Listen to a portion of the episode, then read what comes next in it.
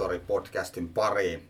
Mun nimi on Aki Alrut ja tällä kertaa mulla on vieraana Saana Rossi Vinsitiltä vastaa työnantajan mielikuvasta ja rekrytoinnista siellä. Tervetuloa Saana. Kiitos, mahtavaa olla täällä. Lähetyksen äänittämisen aikaan eletään ihan tammikuun alkua ja viime vuosi on paketissa, niin minkälainen fiilis sulle itselle jäi vuodesta 2018?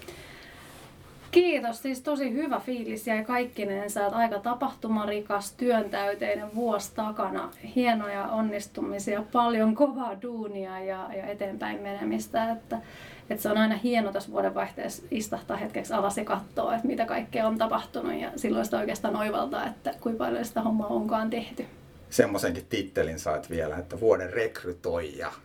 Ensimmäinen päivä marraskuuta valittiin vanhalle ylioppilastalolle, niin Oliko mieluisa yllätys? No oli totta kai, totta kai. Siis se oli huikea juttu ja edelleen on vähän semmoinen hämmentynyt fiilis sen osalta.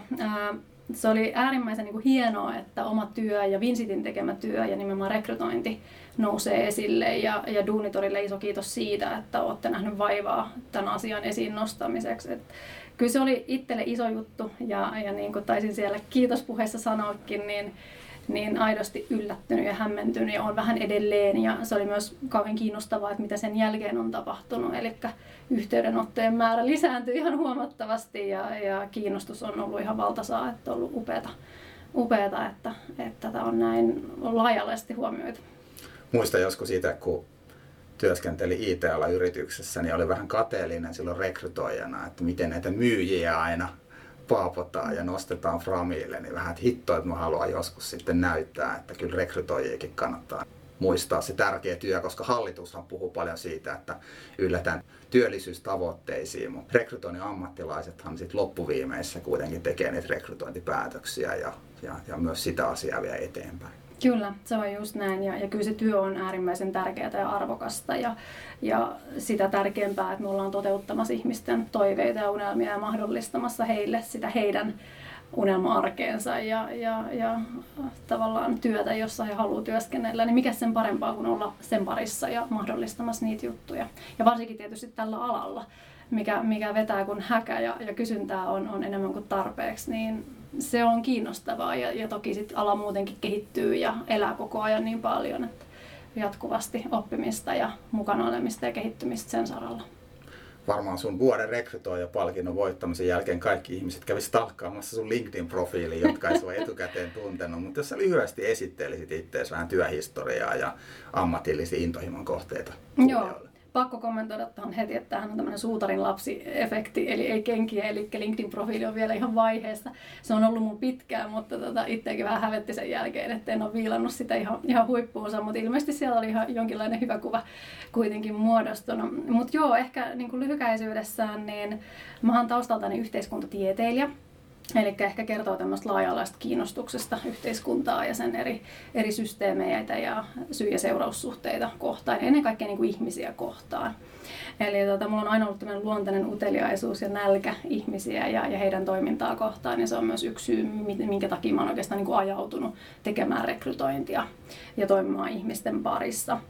Mä oon lähtöisin Jyväskylästä ja, ja siellä on työurani aikana aloittanut. Ja yksi tämmöisiä ensimmäisiä virallisempia työpaikkoja, mitä mulla on ollut, ne on tämmöinen kuin Jyväskylän siivouspalvelu, jossa mä olin kolmisen vuotta tekemässä erilaista hallinnollista työtä. Ja siellä tehtiin HR ja taloushallintoa, kehitettiin kestävän kehityksen puitteissa siivoustyön prosesseja. Ja se oli tavallaan niin kuin ensikosketus itselle myös niin kuin rekrytointiin ja rekrytoijan työhön. Ja siivoja on äärimmäisen vaikea rekrytoida. Ja se oli siinä mielessä niin kuin hyvä oppikoulu, että pääsin heti käsiksi kaikista vaikeimpaan, eli hankaliin rekrytointeihin, mikä myös resonoi tietysti mielestäni IT-alan alan, tota, kanssa, vaikka alat sinälleen on tosi erilaisia. Ja siellä myös tein sen oivalluksen, että työnantajan mielikuva itsessään ei riipu pelkästään yrityksestä, vaan, vaan se riippuu myös toimialasta ja se vaikuttaa paljon siihen kykyyn ja mahdollisuuteen rekrytoida.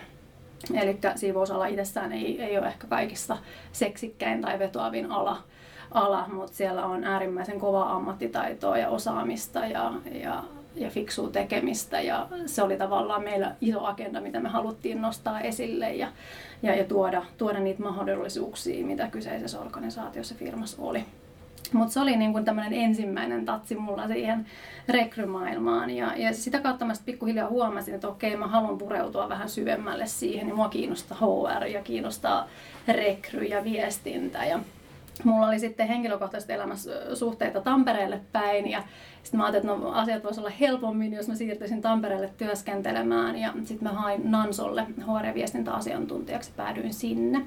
Ja siellä olin kolmisen vuotta, tein vaihtelevasti erilaista HR-roolia oikeastaan työn, työhyvinvoinnin kehittämistä, osaamisen kehittämiseen, rekrytointeja ynnä muuta. Ja, ja tota, tietysti kaikki tietää, että tekstiiliteollisuus Suomessa ei ole niin, niin kovassa nosteessa, mitä se on ehkä menneenä vuosikymmeninä ollut. Ja, ja siellä tuli myös tavallaan niin talouden realiteetit aika tiukasti vastaan. Eli se oma kehittämistyö HRn parissa siirtyi yhä enemmän siihen, että, että taisteltiin firman olemassaolosta ja, ja päädyttiin sitten pyörittämään useampia yteitä YTtä sitten HR-porukan tiimellyksessä ja, ja se muokkasi aika paljon myös sitä niin kuin omaa työnkuvaa, mutta ennen kaikkea sitä yritystä ja, ja sen mentaliteettia.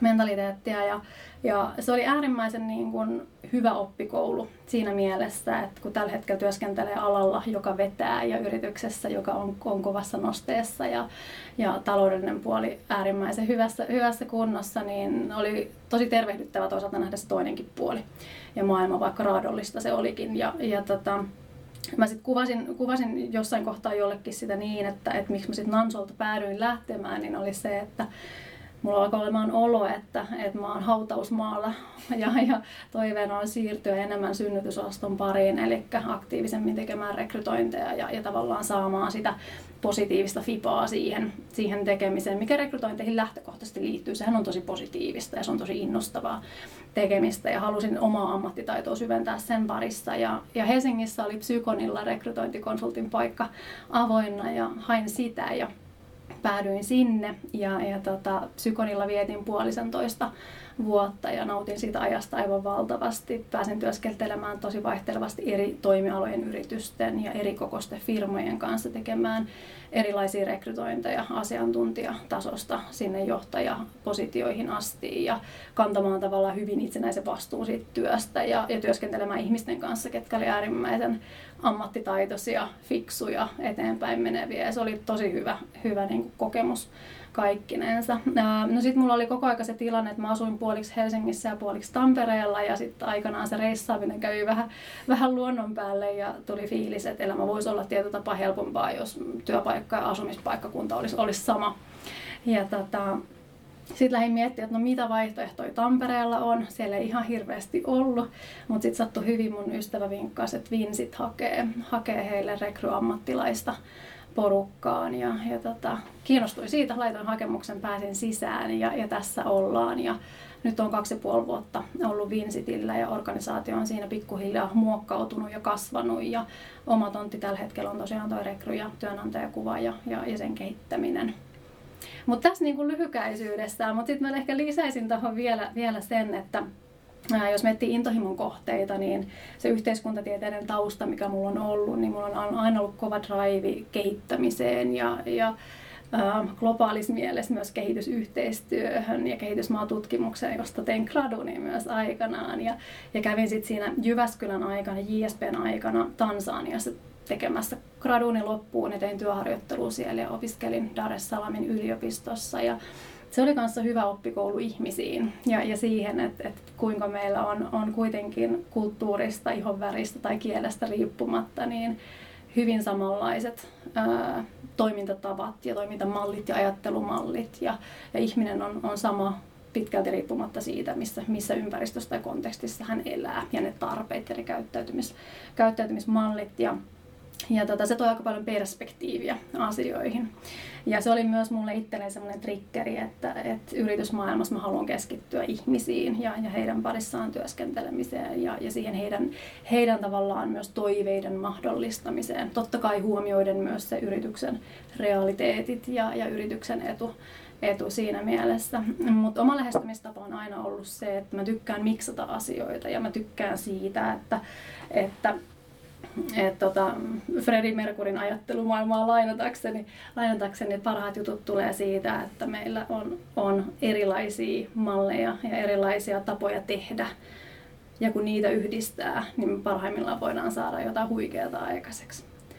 Ja tämä näen myös niin kuin omassa taustassani, että, että tavallaan hyvin laajasta lähtökohdasta lähtee erikoistumaan tiettyihin juttuihin ja tekee hyvin eri kaltaisissa yrityksissä, eri yritysten parissa roolia ja työtä, työtä mikä sitten tukee sitä jatkumoa ja tulevaisuutta. Tiedätkö se jotain uraohjausta sit myös tässä päätyön Hei, rinnalla? totta. Tämä on aina asia, minkä mä oon. Mulla on oma yritys. Semmoinen kuin erottua Oy. Eli tota, mä käytännössä valmennan työnhakijoita oman uransa kehittämisessä. Ja se on myös ollut mielenkiintoinen, mielenkiintoinen tota, kulma siihen, että pääsee työskentelemään tosi erilaisten ihmisten kanssa erilaisissa positioissa ja, ja erilaisten tavoitteiden ja toiveiden osalta. Ja mä näen, että nämä kaikki, kaikki asiat vähän nivoutuu ja, ja tukee toinen toisiaan, niin päivätyö ja kuin sitten toi tavallaan työnhakijoiden parissa toimiminen, koska nyt niin sanotusti istuu vähän molemmilla puolella pöytää, niin siellä työnantajan puolella kuin sitten työnhakijan puolella. Ja tavoitteena on se, että me voidaan helpottaa ja, ja, ja tavallaan niin kuin tuoda innostavammaksi ja positiivisemmaksi sitä rekrytoinnin ja työnhaun kenttää puolia toisin siitä ei tarvitse tehdä niin älyttömän jäykkää, mikä se on tähän asti ollut. Hienoa. Puhutaan vähän työnantajan mielikuvasta, mikä on tässä podcastin pääaiheena.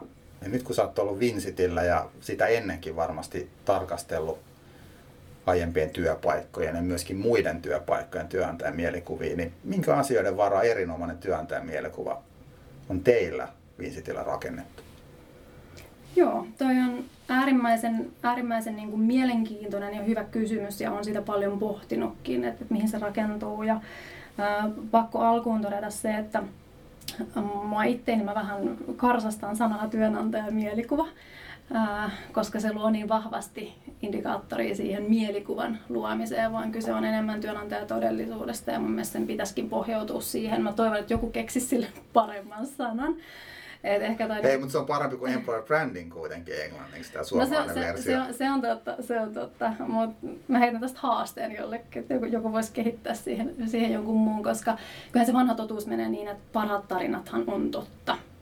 Ja mun mielestä työnantajan mielikuva, se lähtee ihan puhtaasti siitä, se lähtee siitä totuudesta, ei siitä, että me kiilotetaan olemassa olevaa tai, tai luodaan jotain uutta mielikuvaa, vaan kyllä sen täytyy lähteä siitä. Ja sen mä näen niin kuin meilläkin aidosti yhtenä niin kuin tärkeimpänä ominaisuutena on se rehellisyys. Niin, niin, niin kuin hyvistä kuin aidosti niistä haasteistakin, mitä se meidän arki ja Vincitin todellisuus on. Ja me ollaan viety tätä siihen, että esimerkiksi meidän blogissa on ollut tekstejä epäonnistuneista projekteista. Siellä on ollut kertomuksia siitä, kun henkilö uupuu meidän itseohjautuvassa organisaatiossa. Jokaisessa rekrykeskustelussa me kerrotaan siitä, että mitkä asiat meillä mättää Eli me ollaan aidosti haluttu tuoda riittävän realistinen kuva sen kaiken hypetyksen rinnalle, mitä esimerkiksi Great Place to Work ympärilleen luo ja, ja mitä mielikuvia meistä mahdollisesti on muodostunut. Mä luulen, että monikaan ei tiedä, tota, jotka ei ole käynyt teillä haastattelussa sitä, miten rehellisesti oikeasti puhutte, koska helposti sitä niin ajatellaan, ai se on se Vinsit, joka painopaukottelee vaan henkseleitään ja, ja, ja nauttii gloriaa, kun on voittanut jonkun uuden palkinnon. No, no se on just näin ja, ja tota, tässä on varmasti meillekin vielä enemmän työtä tehtävänä, että me saadaan, saadaan puskettua sitä, sitä vahvemmin esille.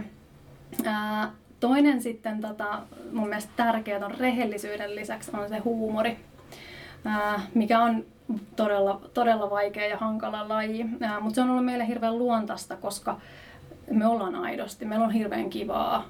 Ihmiset saa, saa ottaa kantaa, he saa olla sellaisia kuin ovat. Me ei oteta itseämme liian vakavasti, vaikka me tehdäänkin meidän työ hyvin. Et sehän ei tarkoita sitä, että se ammatillinen osaaminen olisi jollain tapaa heikkoa tai että sitä huumoria ei voisi viljellä, viljellä siinä niin kuin kovan tekemisen ohella päinvastoin. Ja yleistikin niin, mm, jos miettii muutakin kuin työnantajan mielikuvan luontia, no oikeastaan työnantajan mielikuvahan on kaikkea, mitä me viestitään. Se on kaikkea, mitä me ollaan. Se ei ole vain jotain tiettyä, tiettyä niin kyllä me ollaan lähdetty härkkimään ja, ja kyseenalaistaan sitä, että voidaanko me esimerkiksi tehdä sijoittajaviestintää vähän eri tavalla. Tai voidaanko me tehdä rekryviestintää vähän eri tavalla. Ja vastaus on, että voidaan. Olen pistänyt merkille, kyllä. Ne, ne on kammottavan pönöttäviä yleensä noin noi viestintä, mitä sinne sijoittajille kohdistetaan. Ja kyllä. Kyllä sitten joku oli vetänyt herneen nenään niistä teidän tiedotteistakin joskus. Mitä no näin, näin, on päässyt käymään ja, ja tota, meistä se on, se on totta kai huikeeta, koska se herättää tunteita. Niin. Mutta eikö se ole outo kuvio jotenkin, että ajatellaan ne työnhakijat tai potentiaaliset työnhakijat altistuu vain sille employer branding viestille, eivätkä ollenkaan pidä silmiään auki, mitä tulee vaikkapa lehtikirjoitteluun tai, tai, tai yrityksen brändiviestintään. Ja mä oon ihan samaa mieltä kuin kyllä, sinä, että se on, kyllä. se on kokonaisuus. No, Ihmiset ei voi jättää huomioimatta näitä kaikkia asioita. Se on just näin. Ja se, se on kaikkea, mitä me ollaan. Se on kaikkea, mitä viestit sanottaa tai tekee tai on, tai, tai se on niitä mielikuvia, mitä, mitä meistä syntyy. No mutta sitten yksi tuon rehellisyyden ja huumorin lisäksi, mitä mä näen kanssa niin olennaisena palikkana meillä on, on semmoinen tietty inhimillisyys. Mä pidän itse viestittiä kohtalaisen niin helposti lähestyttävänä. Me ollaan semmoisia kuin me ollaan virheinemme ja, ja menestyksemme kanssa ja ei pyritä, puhuin siitä, että ei pyritä tavallaan niin kiilottamaan liikaa, liikaa, vaan ollaan tavallisia ihmisiä. Tavallinen tamperelaislähtöinen firma, firma, joka on tietysti pisteessä tällä hetkellä. No onko teidän vaikea tavallaan viestiä sitä, koska helposti saattaa tulla sellainen mielikuva, että siellä Vincentillä on kauheat yli-ihmisiä ja voinko minä ressukka nyt ylipäätään mennä tuommoiseen firmaan töihin, kun jotenkin ajatellaan, että vaikka mä oon kokenut osaaja, niin en mä millään niin kuin pääse sille samalle tasolle kuin nämä muut. Toi on hyvä kysymys. Tota, Mä oon osittain törmännyt siihen ennakkoluuloa, mutta enemmän ehkä niin kuin juniorimpien hakijoiden osalta. Eli heillä on ehkä semmoinen tietynlainen pelko, että no pärjääkö siellä ja mitä se nyt on se todellisuus. Ei ehkä niinkään siellä senioripäässä. Päässä. Et sieltä ehkä tulee toisenlaisia ajatuksia sitten sen suhteen, että ollaanko me, ollaanko me talo, joka pystyy tarjoamaan heille tiettyjä asioita, mitä he toivovat. Mutta kyllä niin kuin sanoin, niin kyllähän meillä tästä niin kuin on edelleen paljon tehtävää työnantajan mielikuvan osalta, että mä en näe, että me ollaan ikinä valmiita, vaan se on jatkuvaa ja sitä mukaan kun meidän yritys muuttuu, niin meidän täytyy myös miettiä tarkoin sitä, että, että miten me viestitään mitä me meistä kerrotaan ja aina me palataan siihen, että no me kerrotaan sitä, mitä me ollaan. Mun mielestä me tiedostetaan aika hyvin ne meidän omat pullonkaulat myös ulkoisessa viestinnässä ja mielikuvassa. Ja se on mun mielestä niin kuin tosi olennainen, että me osataan itse niin kuin reflektoida ja analysoida sitä meidän, meidän mielikuvaa ja myös tarttua siihen. Tutkitteko te sitä aktiivisesti vai onko se enemmän tavallaan sormipulssilla tyyppistä? Ähm, se on enemmän sormipulssilla ja se on enemmän sitä, että me käydään tosi aktiivisesti keskustelua esimerkiksi työnhakijoiden kanssa, niin mitä indikaattoreita sieltä, sieltä nousee esille ja, ja mitä me ollaan huomattu, että mitä, mitä meistä ajatellaan ja mitä meistä puhutaan. Esimerkiksi me ollaan aika huonoja siinä, että me sanotetaan, missä me ollaan hyviä. Me ollaan huonoja kertomaan, siitä meidän ammatillista osaamista, meidän projekteista, meidän asiakaskeisseistä, siitä kovan teknisen tason osaamista, mitä meillä on talossa. Me ollaan parempi kertoa meidän johtamisesta ja meidän kulttuurista haluaisin kysyä sinulta tämmöisen kysymyksen, kun itse tosiaan ollut nopeasti kasvassa yrityksessä myöskin rekrytointitehtävissä ja myöskin muiden asioiden parissa, muun muassa organisaatiokulttuurin parissa tehnyt töitä, niin vähän se tuntui siltä, että jos ajateltiin, että sen kulttuuriin ja sen ulkoisen mielikuvan pitäisi olla tasapainossa. Eli se, mikä se kulttuuri on, niin sen pitäisi näyttää ulospäin mahdollisimman lähelle sitä. Niin se on yllättävän vaikea löytää se tasapaino. Muistan aina sitten, kun ajattelin, että tämä meidän kulttuuri on parempi kuin työnantaja. Mielikuva, että et meitä ei tunneta tai meitä ei osata arvostaa, kun ei tiedä, minkälaista meillä oikeasti on, niin sitten ollaan lähdetty sitä työnantajan mielikuvaa kehittämään hikipäässä ja sitten huomattu, että hitto, että nyt se on mennyt ohi siitä meidän kulttuurista ja sitten pitää taas, no nyt pitää sitä kulttuuria kehittää ja näin. Niin onko teillä joku selkeä työkalu tai tapa, jolla tämmöisen niin tasapaino näiden välillä pystyy säilyttämään siinä kovan kasvurypistyksen aikana? Joo, äh, tämäkin on hyvä nosto ja hyvä huomio. Ähm, se on jatkuvaa keskustelua. Me käydään sisäisesti siitä tosi paljon, paljon niin kuin asioita ja, ja tota, tämä on asia, mikä myös nousee jatkuvasti esimerkiksi rekrykeskusteluissa ja haastatteluissa esille, että miten teidän pää pysyy mukana, miten teidän organisaatio, miten teidän kulttuuri pysyy mukana siinä kasvussa ja, ja kehityksessä ja vastaako sitä, mitä te olette sanottanut itsestänne ulospäin. Ää, ja vastaus on se, että, että missään tapauksessa se ei ole helppoa.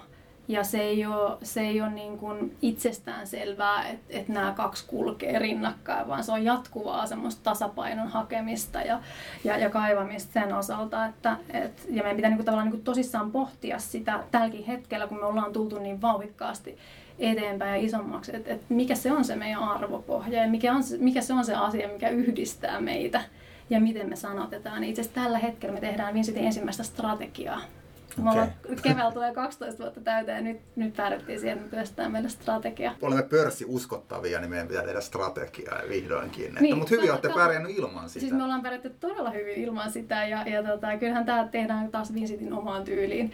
Että katsotaan mitä siitä, mitä siitä taas hetken päästä tulee, tulee esille. Mutta, mutta niin kuin äärimmäisen hyvä toi aihe, mitä nostit esille ja kysyit, koska kyllä se vaikeaa on. Ei, ei se, se ei ole niin kuin helppoa ja kyllä se on jatkuvaa keskustelua ja myös reflektointia sisään sisäisesti sen kanssa, että okei, mitä me ollaan ja, ja miten tämä näyttäytyy ulospäin, ketä me palvellaan. Monien organisaatioiden kanssa itse olen ollut tekemisissä viimeisten vuosien aikana, niin joissain organisaatioissa työnantajan mielikuva on siiloutettu jonnekin pieneen yksikköön, jossa joku hädissä joku rekrytointikoordinaattori yrittää tehdä parhaansa, mutta hän on täysin irrallinen siitä, että mitä siellä tehdään niin strategisen tason asioita, minkälaisia yrityskulttuurin kehittämiseen liittyviä mm. toimenpiteitä on, on käynnissä, niin mä itse uskon vahvasti siihen, että, että niillä ihmisillä, jotka vastaa työnantajan mielikuvasta, pitäisi olla tosi vahva näkyvyys ja myöskin vaikutusmahdollisuus siihen sisäiseen todellisuuteen, koska se on mun mielestä tosi vaikeaa, ellei mahdotonta rakentaa sitä työnantajan mielikuvaa jossain,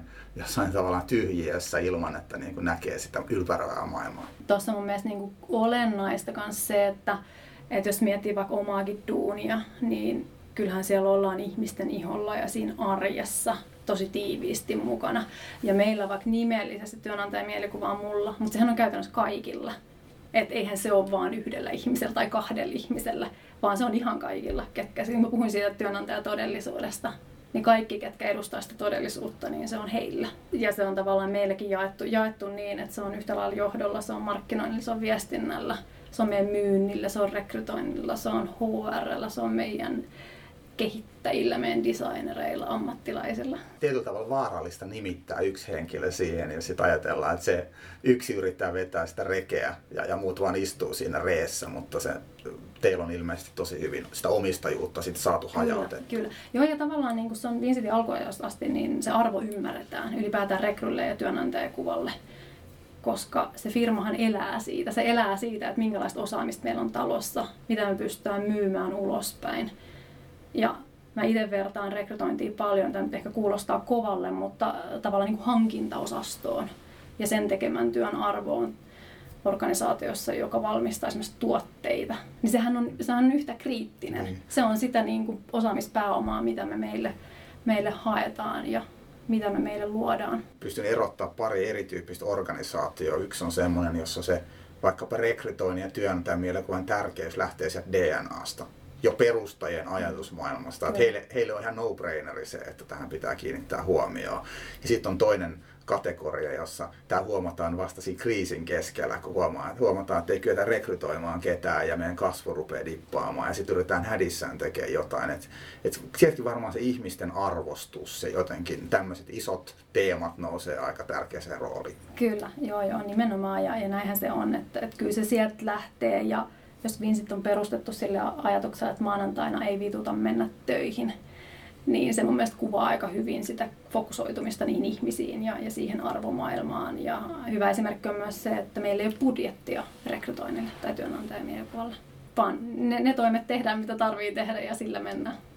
Onko teille kirjattu ylös jonkinlaista työnantajalupausta tai sitä, että mitä te lupaatte nykyisille ja potentiaalisille työntekijöille, vai onko sekin vaan se, että kaikki vaan tietää sen, että sitä ei kirjoittu paperiin? Ähm, no pitkälti kaikki tällä hetkellä tietää sen. Ähm, meillä on ajatuksia nyt tämän uuden strategian myötä, mitä, mitä se tulee olemaan, mutta, mutta tällä hetkellä se, se niin kuin Vincentin yhteinen visio ja, ja tavoite on se, että, että meillä on huomenna tyytyväisemmät työntekijät ja asiakkaat kuin tänään. Ja toinen on se, että, että me halutaan, että et me ollaan huomenna parempi paikka ja me tehdään maailmasta myös parempi omalla toiminnallamme. Minkälaisia onnistumisia ja epäonnistumisia haluaisit matkan varrelta nostaa esiin? Joo, niitä on itse asiassa aika, aika montakin, mitä, mitä voisi nostaa esiin. Ehkä niin kuin yksi, mikä linkittyy, mä en tiedä, onko tämä niin kuin aidosti epäonnistuminen vai onnistuminen. Se on vähän, siihen suhtaudutaan eri tavalla, se jakaa mielipiteitä. Ehkä se on siinä mielessä onnistuminen. Mutta se on aiheuttanut sisäisestikin meidän paljon keskustelua, että onko tämä nyt hyvä juttu vai eikö tämä ole hyvä juttu. Ähm, meidän designer Jukka totesi yksi kerta, kun puhuttiin siitä, että no, että mi, mi, mitä me ollaan, miten me erottaudutaan muista ja mikä, mikä se on se meidän juttu, niin hän tokasi, no samaa paskaa se on täällä kuin kaikkialla muuallakin. ja me napattiin siihen kiinni, että toi on loistava, että toi on tavallaan sitä itse ironiaa, mitä me halutaan tuoda. Me ollaan ihan samanlaisia kuin kaikki muutkin alan toimijat. Kaikilla on samat edut, kaikilla on samat mahdollisuudet. Me ei oikeastaan voida erottautua siitä juurikaan muuta kuin siitä rehellisyydellä. Ja tämä oli se, mistä me teetettiin haalarimerkkejä ja tarroja ja slogania on tuossa nettisivuilla ynnä muuta. Ja se on asia, mikä on jakanut hirveästi mielipiteitä. Osa pitää meille sisäisesti sitä äärimmäisen huonona sloganina, että se aliarvioi meidän osaamista, meidän tekemistä. Se ei vetoo riittävästi tiettyyn kohderyhmään. Osa pitää sitä aivan nerokkaana ja nauttii siitä, että ihanaa huumoria, että, että kerrankin joku puhuu rehellisesti asiaa. Niin. Ei myöskään haluta liikaa värittää värittää sitä, että et, et kaikki olisi upeaa ja hienoa ja, ja päivät pitkät juodaan limsaa ja pelataan pleikkaria ja töitä ei tehdä ollenkaan, vaan päinvastoin kyllä sitä duunia painetaan siellä, siellä niin kuin todella kovasti ja, ja projektit vaihtelee totta kai. Lähtökohta on se, että halutaan, että se tekeminen olisi mahdollisimman mielekästä ja innostavaa, mutta realismi on realismi myös. yksi mun mielestä niin kuin hienoimpia onnistumisia, mikä meillä on ollut, mikä oli myös vähän niin kuin erilainen, oli tämä, kun me mietittiin, että me halutaan perustaa uusi toimipiste ja mietittiin, että no mi- miten me tullaan se tekemään, minne me tehdään ja, ja meillä oli useampi kaupunki, mitä me mietittiin. Me silloin toimittiin Tampereelle Helsingistä. Ja, ja tota, mietittiin, että no kuinka me konkreettisesti sitä tehdään. Ja sillä, että ei vitsi, että meillä on hyviä kaupunkeja vaihtoehtoja, että lähdetään kilpailuttaa niitä ja lähdetään katsoa, että miten, miten se toimii, mitä siitä tulee. Ja meillä oli tämmöinen maakuntakiertue, mikä me laittiin pystyyn. Me oli siellä Turku, Seinäjoki ja Jyväskylä ja tehtiin siitä iso, iso näkyvyyskampanja ulospäin ja, ja tota, saatiin jokainen kaupunki innostumaan. Siitä tuli itse asiassa aika iso juttu. Päästiin paikallislehtiin lehtiin ja, ja tota, saatiin paljon huomioon, huomioon tällä ajatuksella ja vaihtoehtona, että Vinsit tulee Seinäjoelle ja Jyväskylään ja Vinsit tulee Turkuun. Ja, ja tota, käytiin siis fyysisesti paikan päällä, haastateltiin jengiä, tutustuttiin kaupunkeihin ja, ja sen pohjalta tehtiin ratkaisut, että minne päädytään. Ja päädyttiin Turkuun. Ja se oli hämmentävää. Me perustettiin Turku puolitoista vuotta sitten ja meillä on tällä hetkellä nyt 80 henkeä siellä töissä. Wow. Ja me tehtiin se käytännössä nolla budjetilla. Et omaa työaikaa siihen meni, meni jonkin verran ja meidän markkinoinnilta ja viestinnältä ja, ja, ja HR ja muualta, muualta meni työaikaa, mutta varsinaisesti niin kuin markkinointitoimenpiteisiin sinälleen ei mennyt. Me saatiin ilmastojulkisuutta tosi paljon median kautta mikä oli, oli niin kuin loistavaa ja me saatiin luotua semmoinen pöhinä ja odotusarvo, että hei no nyt ne tulee tänne, tänne niin se oli, se oli loistava. Siellä on varmaan patoutunutta kysyntää ollut Vincitillä vielä pohjalla ja sitten vielä se haippi, mikä nousee lehdistön kautta ja muuta, niin Joo. on kyllä tosi, tosi hyvin onnistunut. Joo, ja se oli itse silloin Turku oli muutenkin todella hyvässä nosteessa ja, ja nythän se kukoistaa, kukoistaa koko paikka, eri toimialat vetää ja paljon hyvää pöhinää ja kehitystä tapahtunut, niin se oli niin kuin hieno. Ja hienosti niin kuin rekry edellä mentiin pohtimaan sitä, että minne etaploidutaan seuraavaksi, eikä vaan laitetaan Turkuun sitten tota, toimisto Joo. pystyy ja sitten katsotaan löydetäänkö tekijöitä. Joo, joo se oli, se oli kyllä kaikkinensa niin kuin tosi kiinnostava ja oli huikea käydä niitä keskusteluja ihmisten kanssa paikan päällä ja, ja niin kuin loistavia kontakteja jäi myös muihin kaupunkeihin mitä se helsinkiläiset ja turkulaiset on tullut toimeen keskenään? Onko mitään tämmöistä Yl- leikkimielistä? Yllättävän hyvin. Yllättävän. Myös turkulaiset ja tamperelaiset. Niin, kyllä. Hyvin ollaan pärjätty. Ja kyllä meidän lähtökohta on aina se, että toki me halutaan, että jokainen paikkakunta muodostaa omanlaisensa kulttuurin, että ei lähdetä myöskään pakotetusti viemään sitä, sitä yhtä, yhtä mallia kaikkiin, vaan jokainen muokkaantuu sellaiseksi, mitä on lähteekö sinne vetämään sitten joku vanha vinsittiläinen sitä uutta Itse Turku ei lähtenyt vetämään. Me, me hankittiin sinne kokonaan uusi, uusi vetäjä ja homma on ainakin tosi kivasti tuntunut toimivan. Totta kai pyritään linkittämään toimipisteet sinälleen, niin kuin, että tehdään paljon yhteistyötä. Niin, niin kulttuurivaihtoa vähän Kulttuurivaihtoa ja, ja hyvät käytännöt totta kai ollaan pyritty ottamaan, mutta ei olla myöskään niin kuin pakotetusti haluttu lähteä viemään mitään tiettyä mallia. Vieläkö tulee esimerkkejä? No, no sit yksi, yksi esimerkki, mikä on vielä pakko mainita. Välillä on huikeaa päästä leikittelemään niin kuin rekry, rekrymainonnalla tai rekryilmoittelulla. Ja meillä tuli tuossa viime, viime alkutalvesta tarve, tarve tota, rekrytoida Vincentille tarinankertoja. Eli tämmöinen henkilö, joka kerää ja, ja, ja tota, kertoo Vincentin tarinaa ja auttaa meitä viestinnässä. Ja miettiin paljon, että okei, no miten me tämä rekry tullaan tekemään. Tämä on niin spesiaalia ja siinä oli niin kuin aistittavissa, että, että nyt meillä olisi mahdollisuus saada taas makeita juttuja aikaan. Ja, ää, ja mietin, että mikä kuvastaa tätä tätä henkilöä ja tätä roolia. Ja sieltä syntyi, että okei, tämähän on vähän niin kuin Elias Lönnruut, kuka sanottaa tarinoita vähän isommassa mittakaavassa.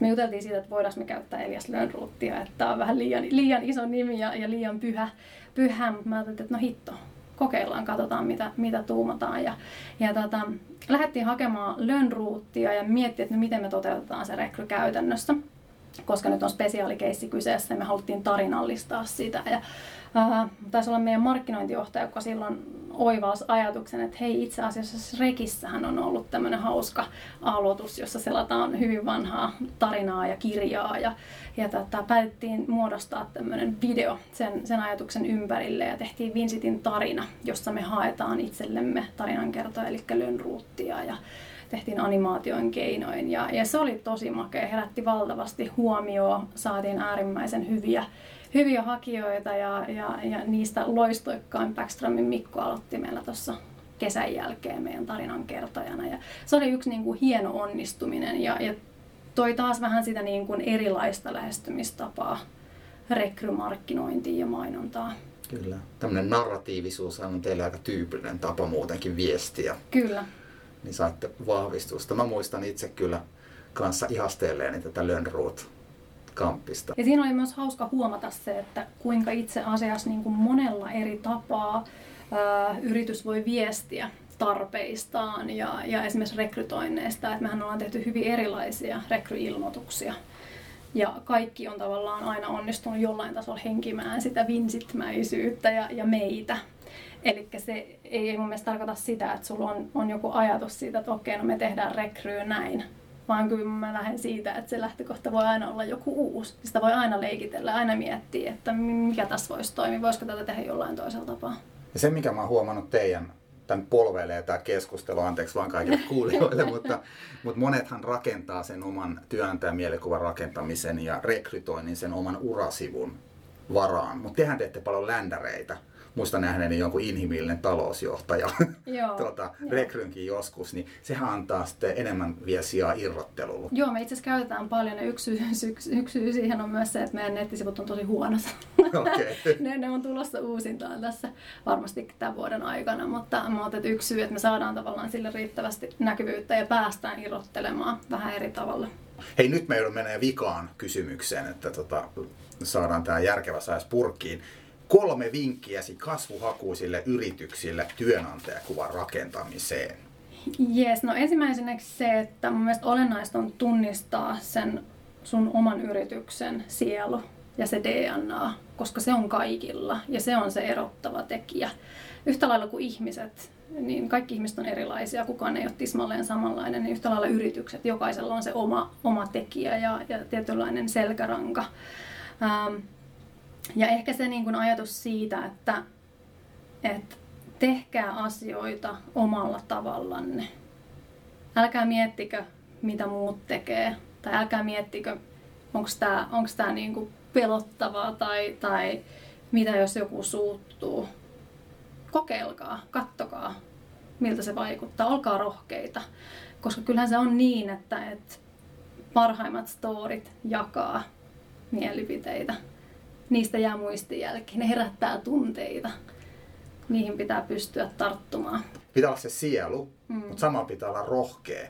Niin se, että jos se tavallaan se DNA on semmoinen pönöttävä, investointipankki, niin siitähän ei kannata lähteä rakentamaan vinsittämäistä, vaan ei se voi olla nimenomaan olla parhaiten pönöttävin organisaatio ja se voi olla nimenomaan sille kohderyhmälle sit kiinnostava. Että löytää sen balanssin, sen, että uskaltaa tehdä rohkeasti juttuja, mutta on niin uskollinen sille, mitä oikeasti Just on. näin, just näin. Ja olkaa rohkeasti pönöttäviä, koska mun mielestä se on sitten se tekijä, mikä teillä on erityistä. Et ei missään tapauksessa, ei kannata lähteä liikaa kopioimaan muita, koska se mikä toimii toiselle ei välttämättä toimi toiselle ollenkaan, niin sitten se voi näyttää hyvinkin päälle liimatulta, jos lähtee tekemään väärällä tapaa. Ja ehkä sitten kolmantena juttuna vielä se, että laittakaa se kotipesä kuntoon. Eli tämä työnantajamielikuva, mistä ollaan nyt paljon keskusteltu, niin se lähtee aina sisältä. Ja jos ei se kotikenttä ole, kuosissa, niin siitä on turha lähteä kauheasti rummuttamaan tai viestimään myöskään ulospäin. Ja mun mielestä sen onnistumisen näkee siinä, tai sitä voi mittaroida siinä tosi hyvin, että minkä verran te saatte esimerkiksi itse sisäisiä vinkkejä, kuinka paljon porukkaa on valmiit suosittelemaan ja, ja tuomaan työkavereitaan tai muita kavereitaan sinne duuniin. Kuinka monta prosenttia teidän uusista rekryistä tulee tällä hetkellä vinkkien kautta? Meillä tulee semmoinen aika iso osa, mitä mä sanon, 30-40 prosenttia. Okei, okay, se, se on aika paljon. Se on aika paljon. Ja kyllä mä siinä kohtaa huolestun, jos, jos niitä niit ei, ei tule. Että, että se on tietynlainen indikaattori myös, että pitää tarkastella, että missä mättää. Mä sain Saana sulta tämmöisen Viisiti Ankan. Mikä tämän nimi nyt oli? Mä itse asiassa tiedä, onko sillä virallista nimeä. Okei, okay. mä yritän saada tämän nauhalle, tämän, niin jos tämä pitää niin äänentää. Kiitoksia Saana, että pääsit tulee vieraaksi. Kiitos, oli mahtava käydä ja jutustella vähän työnantajakuvasta ja kiva, että, että pääsit vinguttelemaan ankkoakin, vaikka sieltä ei hirveästi pihissy. Kiitoksia myöskin kaikille kuulijoille. Oikein hyvää alkanutta vuotta. Hyvä, kiitos.